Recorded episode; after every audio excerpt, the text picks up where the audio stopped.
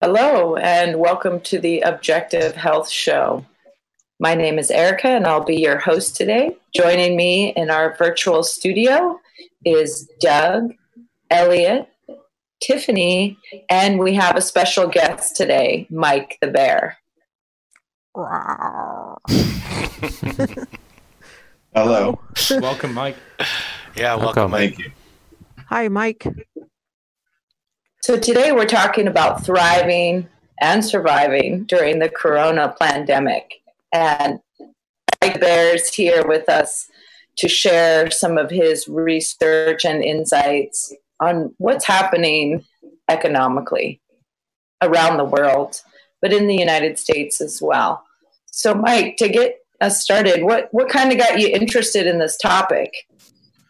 Well, when I first started investing, kind of late '90s, um, w- which was right before the dot com uh, bubble burst, um, I was lucky to not lose all my money um, investing in stocks and so- stuff like that. And so I realized I didn't know what I was uh, doing, and I didn't really know anything. So I started um, uh, researching, you know, stocks, stock markets, everything like that, and then it delved into like what money is and which led to like the precious metals and precious metals community. And uh, so i ever since then i followed along with a lot of different writers or people talking about different things. And that's kind of how i got interested and educated in the topic. Well, if you're um, to consider yourself a person who is smarter than the average bear, no pun intended, to start looking into economics and what money really is versus currency, I would assume that you have to know a lot about like history, like history of financial markets and money and economics and all that stuff. Like where would a good place to start be for someone who wants to like just get to know the basics of the financial system? Um, I'd have to think about it. Uh, where I kind of jumped into it, and you pick up, you know, I ended up just reading just mass amounts of like alternative writers about the topic of like gold and money and stuff like that, and they would talk about the Federal Reserve, and then you learn names like the Bank of International Settlement settlements and stuff like that, and then you're like, oh, I, I don't know anything about this topic, and then it would just, um, then I would, you know back then google was a lot uh, better in terms of finding alternative kind of views on it. So i would just search or you would just pick up stuff. So i would say you could start maybe uh, uh, reading about the history of the federal reserve. There's a couple different books um, i'll have to think about the names that were written by authors kind of outside the banking system describing um, the Federal Reserve. One of them is the creature from Jekyll Island, Ah, um, and things like that. And I don't know if I could, uh, if there's one writer or one book that comes uh, comes to mind that really is, you know, puts it all together. But it's kind of I pieced it together over, uh-huh. you know, basically 20 years. Well, it's funny that you mentioned the creature from Jekyll Island because I was I forget his name. I was just listening to a Corbett report, his documentary on a century of enslavement. It was about the Federal Reserve, and he actually interviewed the author of that book, uh, Creature from Jekyll Island. But anyway, yeah, I just wanted to see if you had any tips on where to start for someone who's a complete idiot when it comes to economics.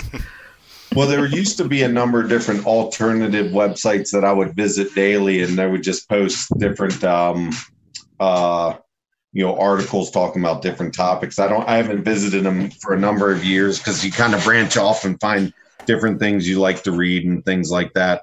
Um, but they're out there. Um, if anything comes to mind that's current day, then I'll, uh, I'll bring it up. But I mean, nowadays a lot of people follow zero hedge and uh, websites like that Mhm.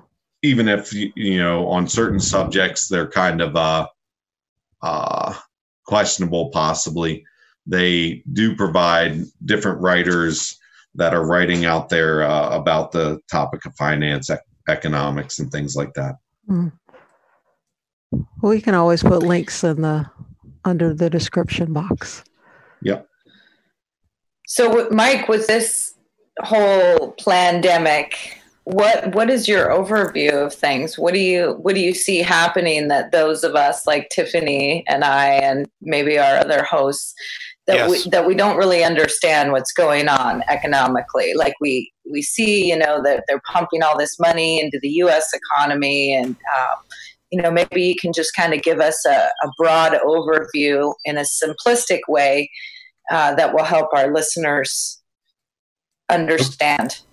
Okay, yeah, I think uh, the main thing that jumps to mind is, you know, I followed the precious metal community, the alternative writers, for many years, and for a number of years they would talk about different scenarios about you know kind of the fin- financial reset that was going to be coming up and they would talk about what the impact was going to be what the impact on you know currency and economics and also what it would do for gold and silver and things like that. And i think you know they've with the reaction that's taken place with the global economic system has basically been hampered or or basically shut down in terms of the way that we know it.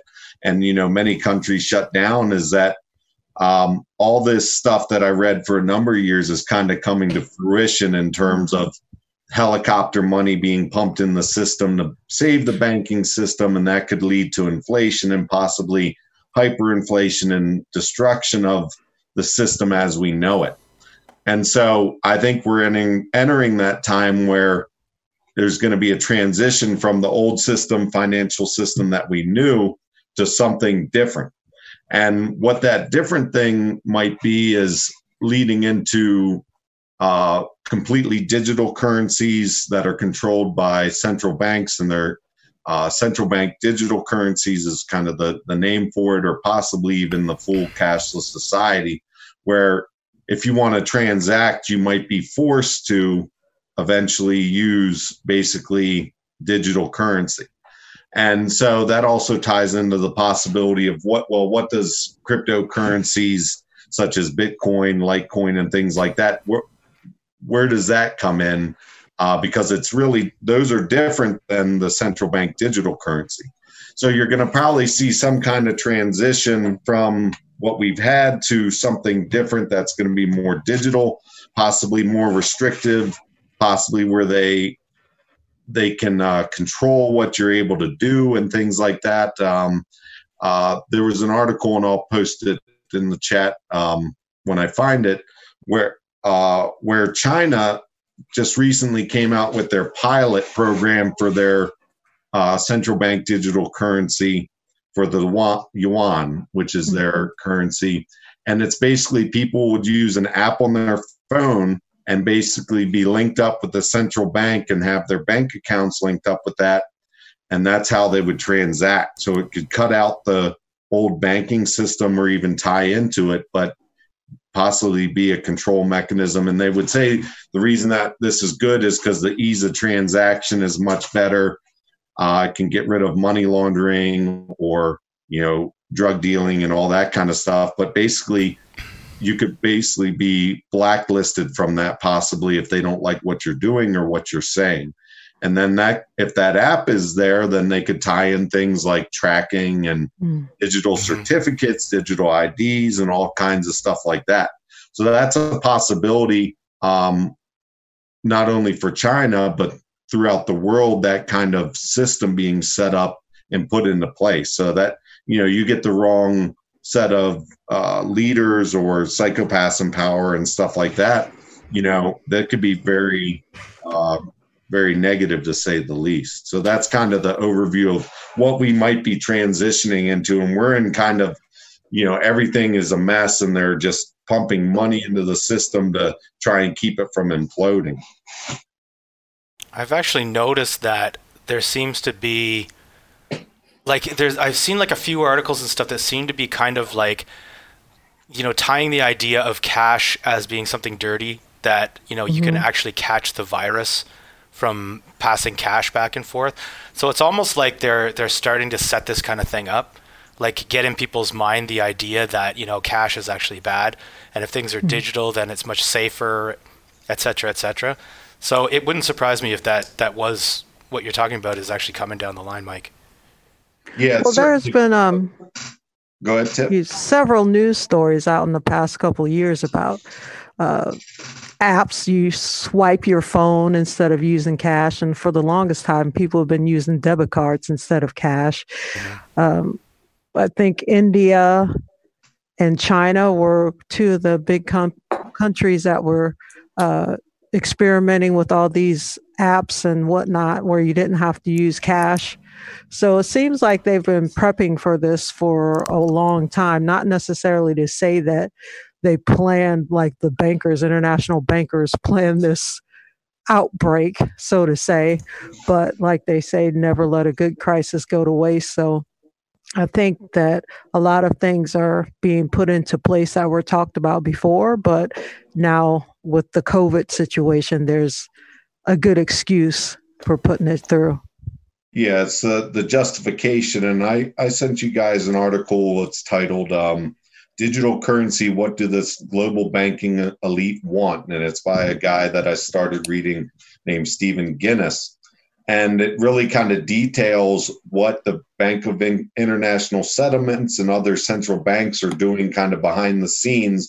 And he has a couple other articles that detail since, like, let's say 2015 on what's what have they been working on? And they've been working on this. So it's it, it even talks about in that article, and I'll read the quote here if I can find it. Um, uh, let's see. I don't want to hold us up, but it basically said they needed. Uh, okay, here it is. Um, and this is a central bank representative, I think, from the Bank of England talking. Uh, and here's the quote: "Degraded currency significant significantly via hyperinflation and the collapse of the banking system, and people will eventually look for alternatives. But that's generally the sort of thing that has ha- that has to happen. Almost always, the, these currency substitutions occur only once the existing currency has become deeply compromised. Even then, the thing people naturally reach for is an existing trusted currency, often the U.S. dollar." dollar rather than some entirely new unit of account. When currency substitution has occurred naturally, it is almost always done so only after the incumbent currency has been debauched by hyperinflation. And really, what you need to be able to do that is some kind of event that causes the hyperinflation. Because, mm. you know, for years, even since 2008, you know, the system was, you know, possibly close to going down. And it was sued by different uh, i think a writer from bloomberg sued the federal reserve for freedom of, of information. Um, where they found out because of the lawsuit that they pumped 16 trillion dollars around the world not just in the us to, in businesses and banks to prop up the system. So you know that's going on now. I'm i'm positive it is. And who knows how much money they're pumping in it just to maintain the system but that could lead to hyperinflation like that quote talks about or debasing the currency or people people losing trust in the currency so that article where the quote is from is from where they're talking about central banks digital currencies being the answer to to, to transition into as you know basically what we have now fiat currencies um, get destroyed. Mm-hmm. So. I think they've been thinking about this for a long time. Um, whether you know they basically, I think kind of plans are going to be put into action based on the actions that are taken from the coronavirus uh, situation. So, Mike, how would that affect people? You know, everyday people, Main Street, or all of us here people that aren't involved in following these financial trends and what what what will we see in uh, in our everyday life as a result of this well if any if the current stuff going on is any indication there the people like main street or the masses of people are, aren't going to necessarily be taken care of as as the banks and hedge funds and corporations are being bailed out. You know we're not getting the same type of bailout. So it's going to be looking towards like okay am i going to be able to live? You know a lot of people are unemployment i think in the us like 20 to 22 million people in the last month have filed for unemployment. Um, so a person right now is going to see like how am i going to be able to survive this as there's this transition? And then they'll be like okay there's all these problems um, we got going on but we got the solution now. We got this central bank digital currency that you should use and this is what you have to do to use it. If you want any more stimulus relief checks you know download this app and we'll we'll send you the money right to the app and then you can use it and you can scan to buy things. So that's a possibility of how it could uh, unfold. Um, so basically i think it's kind of like 2008 on steroids in terms of the mm-hmm. magnitude of it.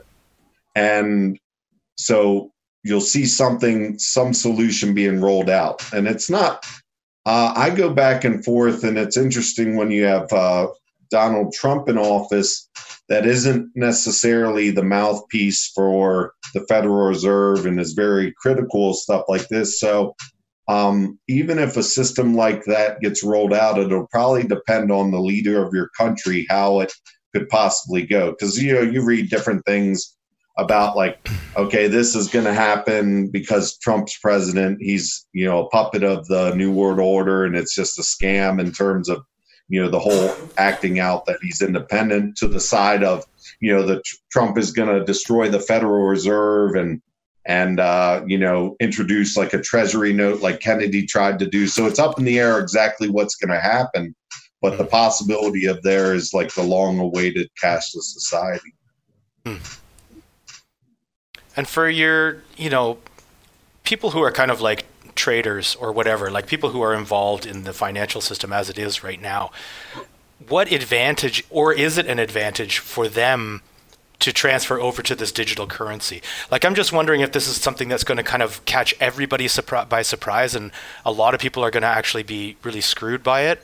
Or is it that the people who understand the game and maybe have a little insight into what's coming are actually going to profit from this immensely? Well, in that article I mentioned about the central bank digital currency, they mentioned that the possibility exists where you have basically a dual currency system, one for the financial interests in the banks and the central bank, and then the other one where everyone else can transact. Hmm. So it really just depends how they set it up. But if they do that, then that's basically, you know, you're basically tied in the system. So you're the possibly just guarantee the profit for these institutions.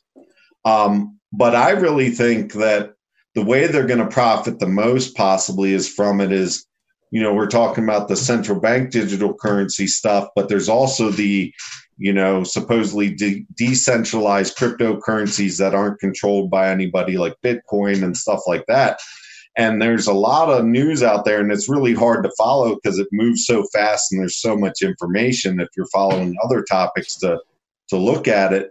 But they're building out through corporations and different interests um, they're basically building out almost like an eco- ecosystem that would use the same type of thing like an app where you could use cryptocurrencies to spend um, and so I think that's where they're going to, the insiders would pos- possibly profit the most because they can see what's coming in terms of a digital system. And cryptocurrencies, I think, are going to be a significant part of that. So they're probably, you know, every time you see, let's say, Bitcoin flash crash down, um, I think they're possibly causing that and also hmm. benefiting where they're going to buy up as much of the cryptocurrencies now at low prices and then they'll end up you know driving it up like possibly 2017 where everything went crazy. And it's kind of like the boom bust cycle within the cryptocurrencies that that's how they'll kind of profit from it uh, i think. I have a question.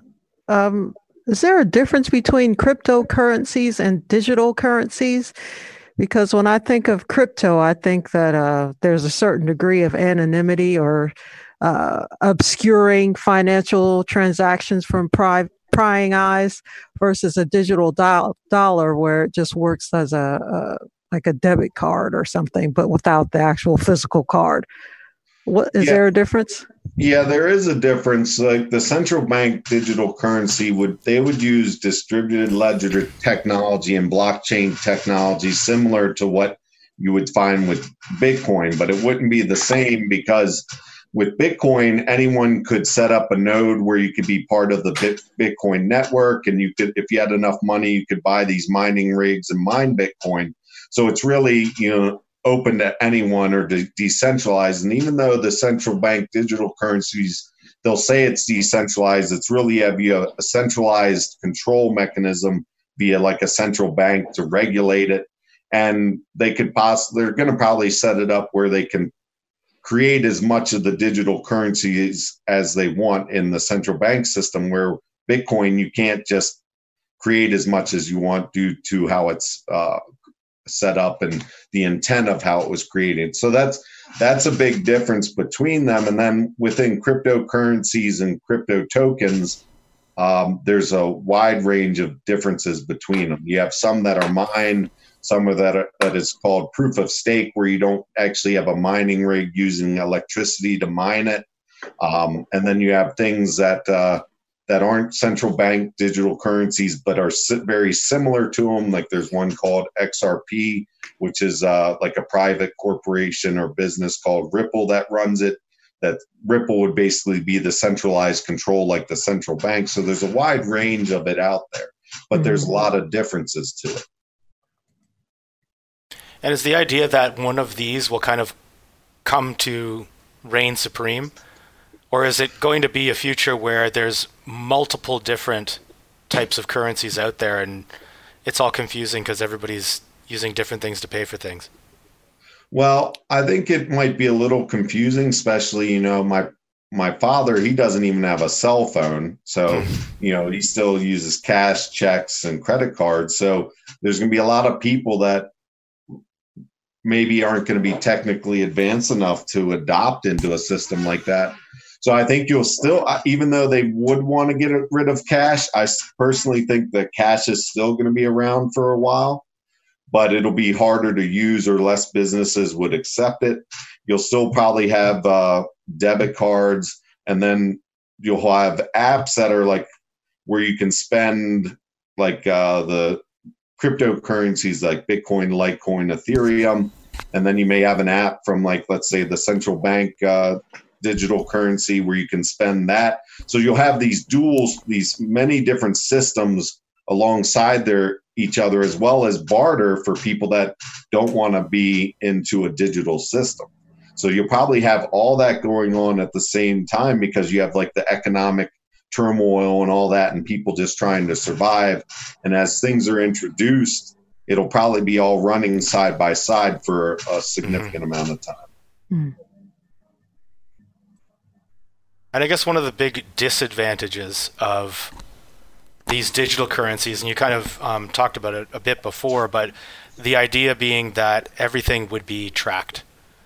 And it seems like one yeah. of the things that they're working in through this whole pandemic, if you want to call it that, um, is the idea of tracking, like tracking everything. You know, tracking you through um, your cell phone, your location, apps on your phone, all that kind of stuff. So it seems like, you know, tracking um, transactions and purchases and all that kind of stuff is just kind of like the the next step. I mean, I'm sure they're already doing that, right, with debit cards and credit cards and that kind of thing. They know exactly what you're buying and when, but you can still get money out of the machine and go down to your buddy's place and you know buy some of his homemade pickles off him or something like that. Whereas mm-hmm. I don't know, like as far as the tracking goes, it seems to me like it's a big disadvantage. I mean, they say they always spin it in a good way, like you know it'll get rid of the black market, blah blah blah.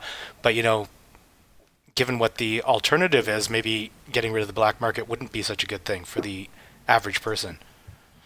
Well, one person's black market is another person's free market. yeah. Yeah. If I understand correctly, if they were to um, set up the system so that everything was tracked, um, this this idea of uh, you know if they could in some scenario kind of instate some kind of a tax, some kind of a fee that you know everyone had to pay every time that they make that transaction um, and at the same time if they then kind of um, monopolize every kind of service right? So say, I mean, like the massive corporations already do own, you know, most of most of kind of uh, the the stores, the the Walmart, you know, Asda in the in the UK, most of these kind of multi chain conglomerate kind of things they do own most of the market but there's still like little independent shops and there's independent traders and stuff but realistically what they could ideally do is is kind of uh uh, what am I trying to say? Basically, they could make it really difficult to be able to trade outside of the um, the kind of uh, promoted routes, kind of thing. Mm-hmm. Yeah, and kind of speaking to that, like the the small businesses in the U.S., the CARE Act was supposed to help uh, the small businesses get through this kind of shutdown. And uh, there's an article I sent um, that talk, talks about basically the small business loans, the amount of money that was available was gone within minutes of it opening. And then Congress went on recess and they didn't approve more money. So there's no more money to give the businesses, and there's so many businesses that need that. And so they're not really, as of right now, providing enough to keep Main Street and the small businesses alive.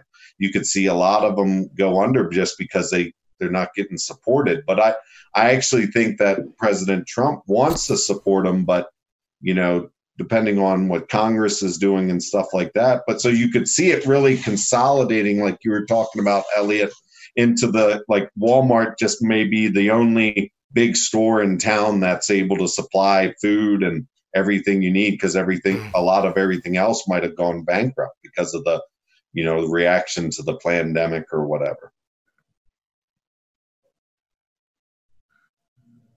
And then uh, speaking in terms of um, uh, the like how anonymous cryptocurrencies are, such as Bitcoin, is if someone doesn't necessarily know your address where you're sending your address that you use, it is semi-anonymous. But you know, I think they have the computer technology, even possibly like the IRS or the government, to track like every transaction. And if they know your address, they know you're sending X amount of Bitcoin to this other address. And if they know that who that other address is, they know exactly what's being transacted. But there are uh, coins that are completely anonymous or cryptocurrencies that are cle- completely anonymous, such as uh, uh, I think one's called Zcash and there's uh, Cloak Coin. Um, but I think they're going to actually go after those and shut those down at some point. Mm. Um, but it is basically if to the general public, they if they don't know your address, it would be anonymous or you'd be protected. But I think it's safe to say everything that you do electronically is open to being tracked. Mm-hmm. You know, mm-hmm. whether that's a cryptocurrency or anything else. So, can you give us any information on the supply chain because I've been going into the grocery store, even though, of course, they say, you know, don't panic, don't uh, hoard. Uh, just make sure you and your family have, you know, a few weeks of goods in order to survive the rough times ahead. But don't hoard and don't panic. But it seems like the the grocery stores. I mean, there's lots of workers in the Walmart stocking stocking things all the time, but like the meat section is entirely picked over, kind of decimated, depending on what store you go to. Um, sometimes there are no eggs. There's limits on certain like uh, products you can buy. You can only buy like two of pork, two of beef, hmm. two milks, or whatever. Um, how does the supply chain play into all of this? And was there anything going on with the food supply before this COVID thing happened? Yeah, I think there really was. Um, because you know last year you had the the uh, big flooding in the U.S. that affected crops and livestock and stuff like that, and then you had the early winter that destroyed crops, and I think that was also Canada too. So it was like, how is this going to affect you know the the supply of food? And then you know worldwide, if you follow kind of SOTT in terms of everything that's going on in terms of flooding and famine, or even like the plague they have over in the Middle East or not the plague, but the uh, locusts. Locust, the locust. Yeah.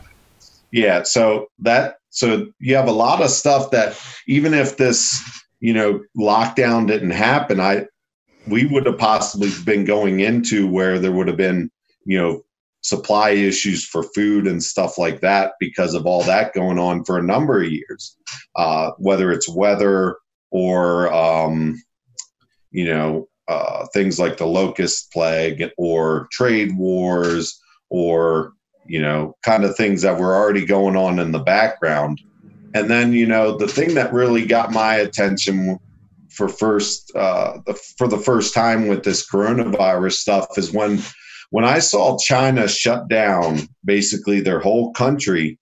It really you know my alarm system went off because they're kind of the manufacturer for the world. Mm-hmm. And I said, if they stay shut down, this is going to be a major impact just to the supply chain of all the things that China supplies to the, the world in the US, whether it's electronics or pharmaceutical drugs or basically anything that was coming from them. And I was like, this is going to be serious. And then, you know, you saw Italy or it went to Iran and then it went to Italy and Italy shut down. And I was like, this, I, I said to myself, I was like, this is going to be spread to other countries where they're going to shut down. And then basically the whole global economic system is hampered or shut down to a certain extent. Mm. And that really uh, leads into supply chain issues because I don't, it's hard to say exactly how much of China's back up, up and running and making goods. But I do know like the numbers from the uh, shipping ports in the US were down, I think that the last quarter, like 20, 30% or somewhere around there. So you could see that less goods are coming in. And then you have follow on effects from the lockdown where meat uh, processors or people that uh, grow vegetable vegetables and stuff like that for restaurants. Um, you know, the meat some meat processors processors are shutting down because they don't want to get their employees sick or whatnot, or, and then the you know they're dumping the vegetables because they have no one to sell to and the supply system isn't set up for the food that was supposed to go to the restaurants. And so you're seeing this this shock to the system in terms of the uh, um, so kind of the supply chain and distribution um, and that's pretty serious because even if they opened up the economy tomorrow for the whole us you know are they is the you know system of delivering fuel to all the gas stations or mm. or this and that are they is that going to be able to be up and running? Or is the whole supply chain system that before the virus how it was set up is it going to be able to come back up? And it and if it does how long is that going to take so i personally was going to the the grocery store a few times a week and just looking about at the shelves and i noticed when they weren't facing the shelves to look full you know there wasn't that much stuff behind mm. like uh on the shelf for a lot of products and I, I haven't gone i'll probably go this week but you can look and just say hey it, it doesn't look like they're getting this pro- product in or and that can be pretty serious if we have another kind of panic due to something you could possibly see stuff that you want from the grocery store that's not junk food being cleaned out because i don't know how much is left in the system to restock uh, the grocery stores and stuff now. Mm. So, do you think that maybe the coronavirus thing is kind of going to be used as sort of a front for the fact that these these systems were maybe already in trouble? Yeah, I think so because you know even with the financial system back in September or late summer, in the um, repo market that's supposed to basically give short-term lending to banks was already starting to have uh, significant issues where the Federal Reserve was already pumping in, let's say, ten uh, hundred billion dollars a week hmm. um, through the fall, and even more money. So there was already stress there, and and there was probably stress within the uh, amount of food that was going to be available to restock. So they could have said, you know, we're going to have all these issues anyway, so we might as well use the uh, situation with the coronavirus and locking down everything to blame it on, so we don't take the blame from everyone that doesn't know kind of the ins and outs of what they've been doing and the possible problems that were going to come anyway. Well, I can imagine that there is a lot of really rich people and corporations that are going to get even richer. And one of the things that really infuriates me, and we've done a show on this about the vegan push, like how mm-hmm. over the past few years they've been using all these celebritards and all that to push the idea that veganism is healthy and, you know, the the advantages of eating a plant-based diet and all of these beyond meat burgers and lab-grown meats and things and then you hear that the biggest pork producer in the US Smithfield Shut is down. shutting down and a bunch of chicken factories are shutting down and uh, cattle farmers don't have people to process their meat and you know there are all these big investments in this lab grown meat and beyond burgers and all that crap and that stuff is going to be foisted onto us. Like every time i go into the grocery store and i see the meat section this like just a few packages strewn here and there it just really makes my blood boil. Yeah. well, and then you see the pictures of like what was left in the grocery store when it was cleaned out, like the tofu and that Beyond Meat stuff, right? Yeah. So, uh-huh. you know, people want the meat, so I didn't, I hadn't even thought about that in terms of them uh, pushing that, but. uh I think there was a picture of like books that Bill Gates was reading that uh, was going around, and one of them was like, "Do we really need meat?" or something like that, and you know that kind of stuff. So that's probably going to be the next thing be like oh we can't feed you with the stuff that you want like meat. So we got this other stuff like you're going to eat bugs and you're going to eat tofu. Jeez. i think people are going to go crazy and you know? They'll be like here's we have this to eat you know? You can eat it and survive but you'll become some kind of mutated genetically modified human you know? Yeah. And so maybe that's maybe that's in the works but i haven't uh, that's been kind of quiet since this coronavirus stuff, at least from what I've looked yeah. at. That's chilling, though. That idea. Yeah. That's really where. Not really that surprising, though. no, but it's where it hits home for me. It, it, you know, take away my meat, then that's yeah. Yeah, Sorry, that's why I draw the line. but it's funny how all of these uh, industries, like the food industry, you know, because of the weather and climate changes, uh, not particularly global warming per se, but that industry was suffering. The I mean, everyone's been calling for an economic collapse, so the financial industry was suffering, and it just so happens that this came along, and all these different areas can take advantage of what is happening. I don't want to say conspiracy because it seems so big, like all of those different areas of finance and industry, like they just so happen to come upon this COVID thing and they can all take advantage of it. But maybe on a different spiritual level or a cosmic level, like when things start to get bad, uh, pandemics or viral outbreaks occur. Not one causing the other, but they're all being caused by whatever that same thing could be that they all have in common. If you know what I'm saying, I don't even quite know what I'm saying. I'm just speculating here. like yeah. when things start to hit the fan, they start to hit the, the fan, fan in several different areas all at once. Yeah. Yeah.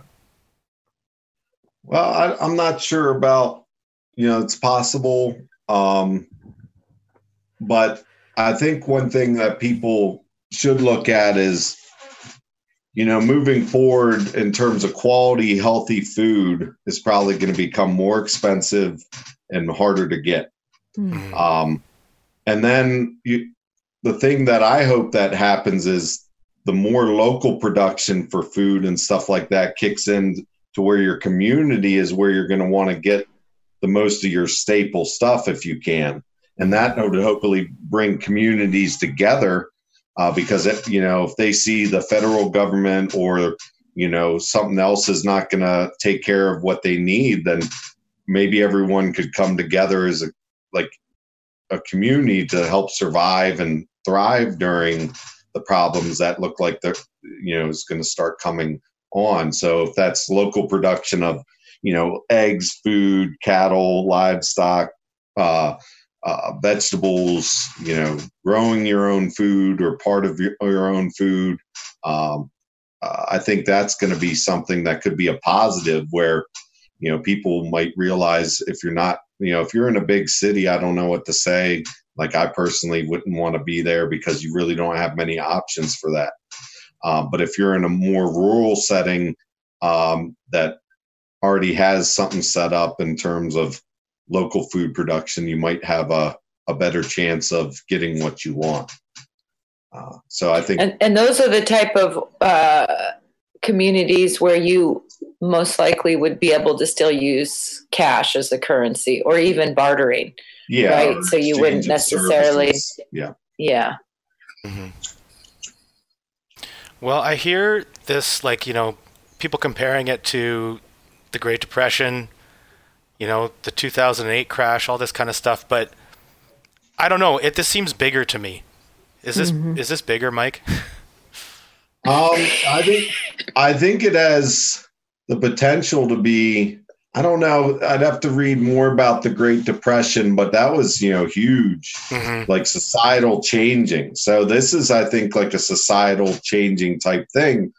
But you know, we do live in like a digital more technical technologically advanced system where you know the the gut the central bank or the government is able to prop up the system and not let it all crash so they could transition to something possibly better or not better but different mm-hmm. um, so i don't know how it's all going to play out but it, i think it's going to be very um, possibly very chaotic. And if if you didn't have food stored or if you didn't have savings and you know there's going to be people that are going to basically not be able to eat. And that's that's as serious as it gets because you know that could lead to like people uh protesting rioting you know yeah. crime increasing.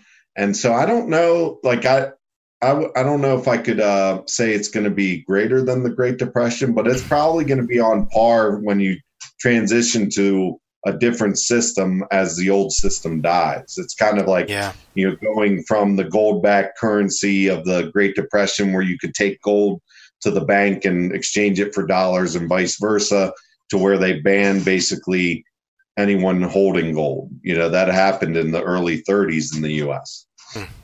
So it's going to be some kind of transition like that, and it's going to be chaotic. And if they don't take care of the people, it's going to, you know, people. I think even though um, a significant portion of people don't know the ins and outs, when you're hungry, you know, or you basically your life that you lived before this started happening is upended, then you start questioning and you you kind of you know see that um, whether or not they're taking care of the masses of people and people will react because it's kind of you can get instant information even though it's controlled online you know people can find it uh, pretty quickly or you know share it via social media and all that kind of stuff. So um, i'm not sure how it's i've been thinking a lot about it the last few days how it's going to play out and it doesn't necessarily have to be the worst case scenario even whether economically, financially, and you know, totalitarian police state, cashless society. But it that the possibility is there that for that to happen, but it doesn't necessarily have to be that way. Mm-hmm. Um, not to say that I'm, you know, rainbow rainbows and unicorns and everything's going to be okay, but um, we're very optimistic, but not losing like, you know, or falling into a very just doom and gloom and you know absolute worst case scenario so well i think that well, just as in any situation there's going to be some people who thrive and really show their creativity and other people that will fall into a pit of despair mm-hmm. or evilness uh, i think yeah. that it's it's going to be bad, perhaps maybe worse than the Great Depression because um, probably back then people were a bit more resilient. I think people are a lot more coddled. We have a bunch of millennial brats who need safe spaces and people who've never gardened or hunted for their own food or fished or anything like that. And when they lose their creature comforts, they'll more than likely lose it. Mm. Yeah, they may lose it. I mean, it's it's definitely if you're not uh, if you're kind of in your bubble and you're not adaptable to change, then you're gonna probably have significant issues, whether that's you know leading to substance abuse or depression, mm-hmm. mental health issues, or you know you know, let's say you had a home that you had a mortgage on and you can't pay it, and if they're if they're not backstopped by the government, you know, you could lose your home, and then your whole world is upended as the world is being upended. So, you know, you I think like in terms of health and wellness for people is just be um, kind of open to change and adaptable, and not let the stress of it freak you out to the point where you you know you kind of just you know either fall into depression or things things like that or you just kind of you know freeze and not do anything mm. so it's it's kind of like you know one thing i think about and i'm going to personally do is um, for a number of years i was reading about and learning about cryptocurrencies and if that's going to be part of the system and i don't know if it's going to be like a negative thing for if it is part of the system it may be but if I have that education, I could possibly get um, certified education and then find jobs in that field. So I think there's going to be opportunities out there if you're willing to educate yourself and willing to work and stuff like that mm-hmm. for people. And then, you know, you see uh, President Trump that he wants to propose a $2 trillion infrastructure project for the U.S. And who knows if that'll get pushed through. But if it does, then you'll see uh, as long as things don't fall apart uh, completely, where there might be opportunities to actually work and survive and possibly thrive if you're um, uh, if you're able to if you're willing to work hard or educate yourself like i said um, so i don't i don't think it's going to just turn into mad max there's mm-hmm. going to be like a transition so and there's going to be you know if you want to grow your own food and be uh, or part of your own food and get involved in that. There might be opportunities in your community, so you can shift kind of what you find and found important in life and meaningful in your life, or what you found valuable, and that could be like a very positive thing if, if you root it in the right thing. And if you kind of say, oh, you know, I was this way and all I cared about was the fancy car or, you know, this and that. And I really didn't value or think about life in the kind of the bigger questions of life. So this could be if if you're adaptable or enough, you could it could be a positive in some ways, you know. Or if all else fails, you can just rely on the universal basic income, which they're writing about a lot. Well, I th- what what that, are your thoughts on that, Mike? I think it's personally well, if we don't have a V-shaped bounce where that the economic system or everything bounces back right away. There's going to be a lot of people that won't have any income that are going to be upset and they're going to need some kind of support. So the, that'll probably be on in the cards down the line. Now, the question is, is are they going to tie that in with, you know, if you don't get vaccinated, are you going to be able to get the U, UBI, right? Or right. if you don't want to get the chip, or we're not going to give you the UBI. So it's possible that, uh, I'm not saying that's going to happen, but that's a possibility. And then it's like, so you got to think to yourself, well, what kind of decisions am I going to make um, if that's the case? Like, kind of prepare mentally. Because, um, you know, if you can't feed yourself or you don't have money to basically live, and they're offering the UBI, and then down the line they say, okay, you're getting UBI now, you got to you know, get this vaccine or we're not going to give it to you. Those kind of, you know, large questions uh, I think might be out there. Mm-hmm. And and I don't know. I mean, the UBI overall as a concept, um, I, I look at it, you know, I, and it probably wouldn't play out like this, but it, you know, if you follow kind of what's going on with the corruption and how you know banks have been bailed out and people have become rich by gaming the system because they get tips within the system or that's just how it is it's kind of like well you know people should be taken care of but I, I i wish it was the system wasn't set up where people would need that you mm-hmm. know so yeah i mean if if people if that like to to tell people if, if that's how they're going to do it and they're going to give everyone to it. Just use those funds the best possible way to set yourself up for what you value and what you want to do with it. Whether that's like, okay, they give me this money, so I'm going to, you know, hook up with a local farmer and get involved with that and use the money that way so I can not be dependent on the system necessarily. Yeah. So, Mike, I wanted to ask so a question. I had a friend ask me about derivatives. And I know I've been seeing a lot of stuff written in different articles about this, and people seem to be kind of freaking out about it, but not knowing anything about what derivatives are.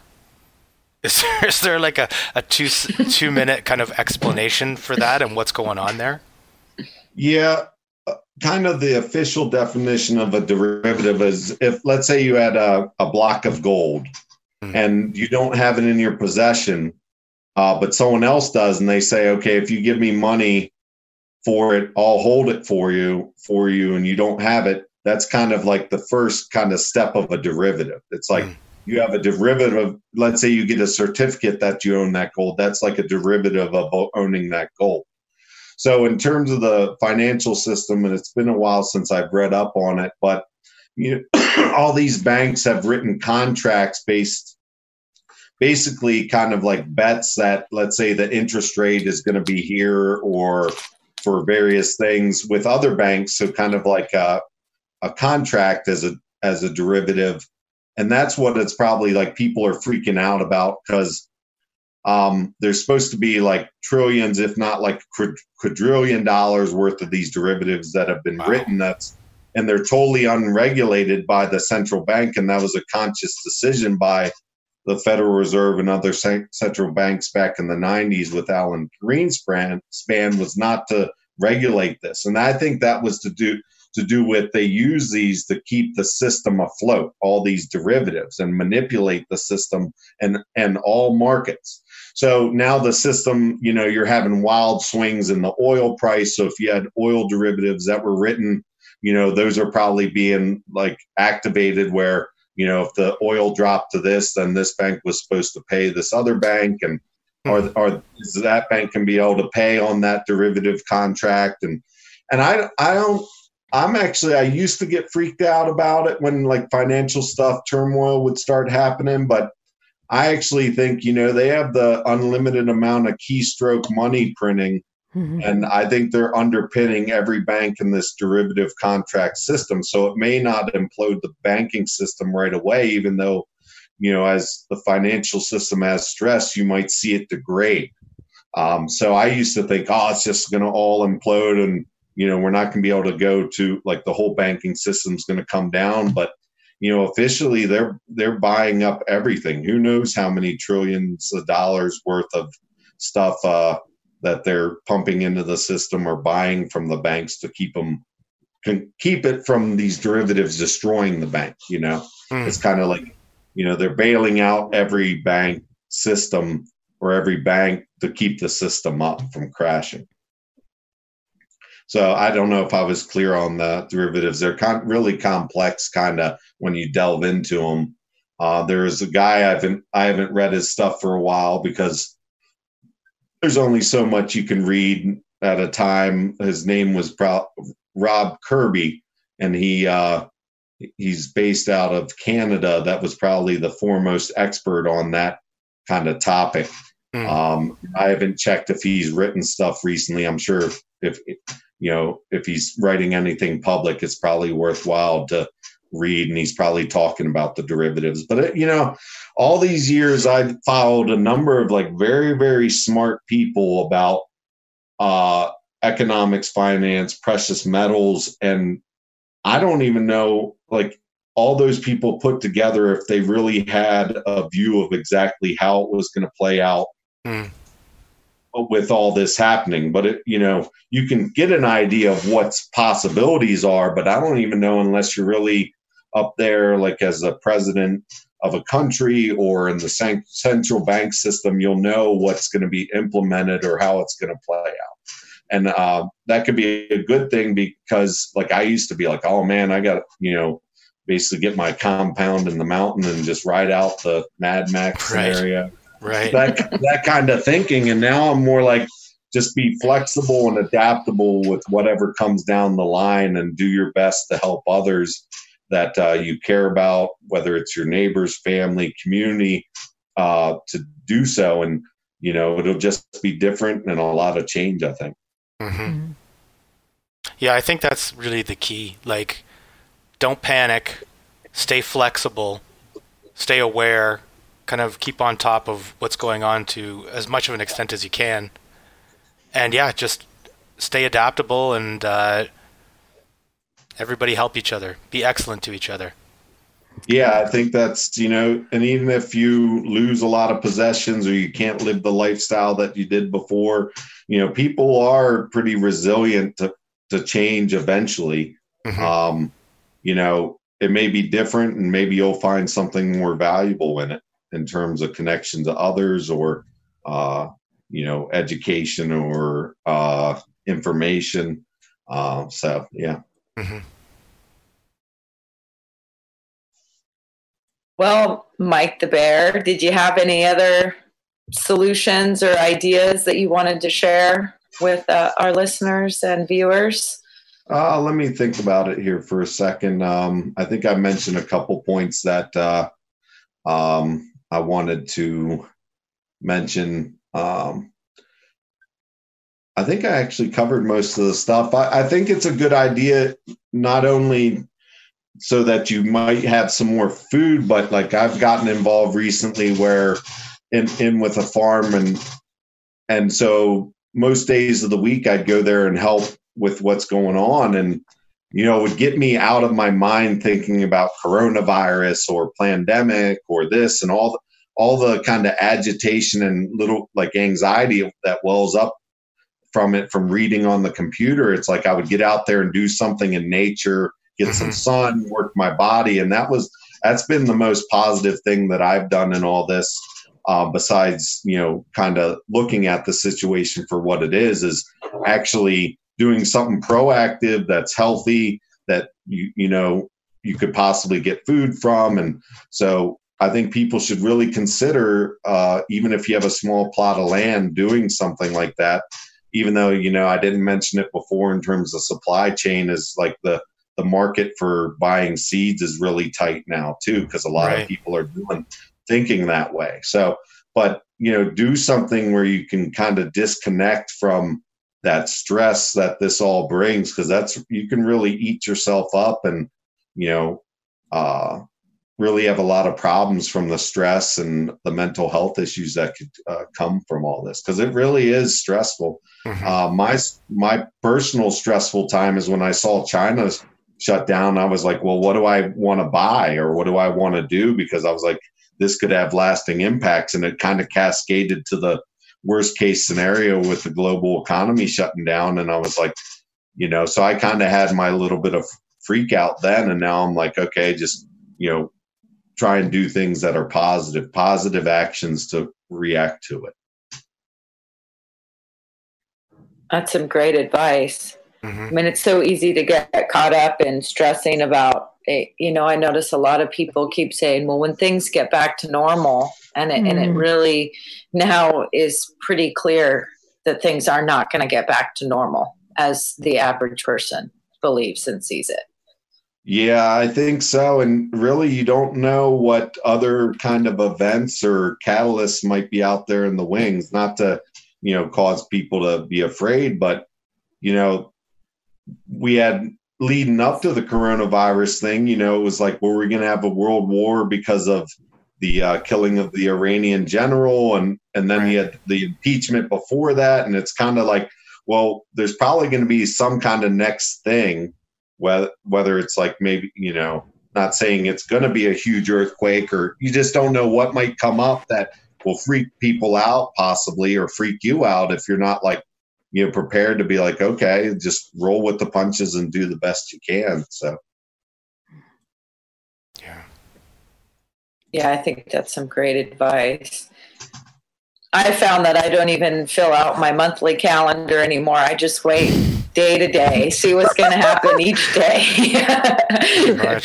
Pl- pl- Planning for uh, make it through today, long term plan. yeah it kind of is like that you know when you're if you depending where you are the restrictions on getting out of your house you know? Um, Mhm. you're like you know your whole life is upended especially if you lost your job and even if you're getting on if you're able to get unemployment or the relief check you know it's still like you know what do i do with myself? What do i focus on? Um, so yeah it's like my calendar i still write stuff down but it's it's more like what I what do I want to get done for that day or or what do I want to make sure I don't forget kind of thing instead of you know what am I going to do like in 3 months that I was planning on doing you know Mhm. kind of thing Well, I just had one last question. If people have a little bit of extra money or, you know, they get their relief check or unemployment, what is something that you've been doing or that you can suggest that people do that's not going to, you know, cost them thousands of dollars? Well, not being a financial advisor, you know, I'll just throw out kind of things that I've thought about or I've done. It's like when I first saw this kind of possibly heading down the path that we're on now, I was like, what do I, what are the things that I need, let's say over the next six months to a year? You know, if I don't have a lot of debt, if I'm able to service my debt, whether it's a mortgage or credit card debt, um, if I have this extra money, what do what do I what would you need to get you through tough times, right? Whether that's extra, maybe some extra food or some extra items that might cost more in a, another six months to a year due to inflation or hyperinflation or the supply system being degraded or shut down to a certain extent. So that's kind of the thing that I would think about. It's like everyone needs to use toilet paper, right? But it's not like freak out and buy you know two years supply but you're going to probably use that you know you're going to use toothpaste you're going to need soap you're going to need food you know that kind of like basic necessities to uh, have kind of like a normal existence you know hygiene feeding yourself and that kind of stuff i think Yeah, that's some great ideas. Well, you folks have any other questions? Well, just to add on to what Mike just said, I would also like uh, invest in building up or acquiring or strengthening the skills that you already have. Like Mm. if uh, you're a good mechanic or you know how to fix things, you know, make sure you have all the tools that you might need. Make sure you have reference manuals, download some helpful YouTube videos. Don't just rely on, you know, your electricity being on and YouTube always being available. Um, make lists, make notes, network with people that can teach you things, or you might be able to teach them something and you can trade skills and services or whatever. Just things like that. Yeah, because those are going to be very important. hmm yeah i think so i mean that's kind of like a commodity in itself if you're useful for something you know that that's better than not having any kind of education or use to anybody so you could share and you know uh like network and be part of the community instead of someone the community has to support you know you could Mhm. support the community hmm Well, thank you so much for all your helpful information. I know for me it was understandable a little bit more. You know, sometimes uh, it gets overwhelming when you we, we we always cover the health and wellness aspect, but I really do think this is a part of health and wellness as well. Just Mhm. knowing a little bit about what's going on and how to navigate through these very uncertain times. well it's my pleasure coming on uh you know i hope i didn't babble on too much or confuse anybody and I was clear. Uh, so thank you for having me. And uh, thank you to all of our listeners and co-hosts. Uh, we do ask you like and subscribe to uh, Objective Health, and uh, we look forward to coming at you guys with another interesting topic real soon here. Bye, everybody. Bye. Bye. Bye. ya. Bye. Bye.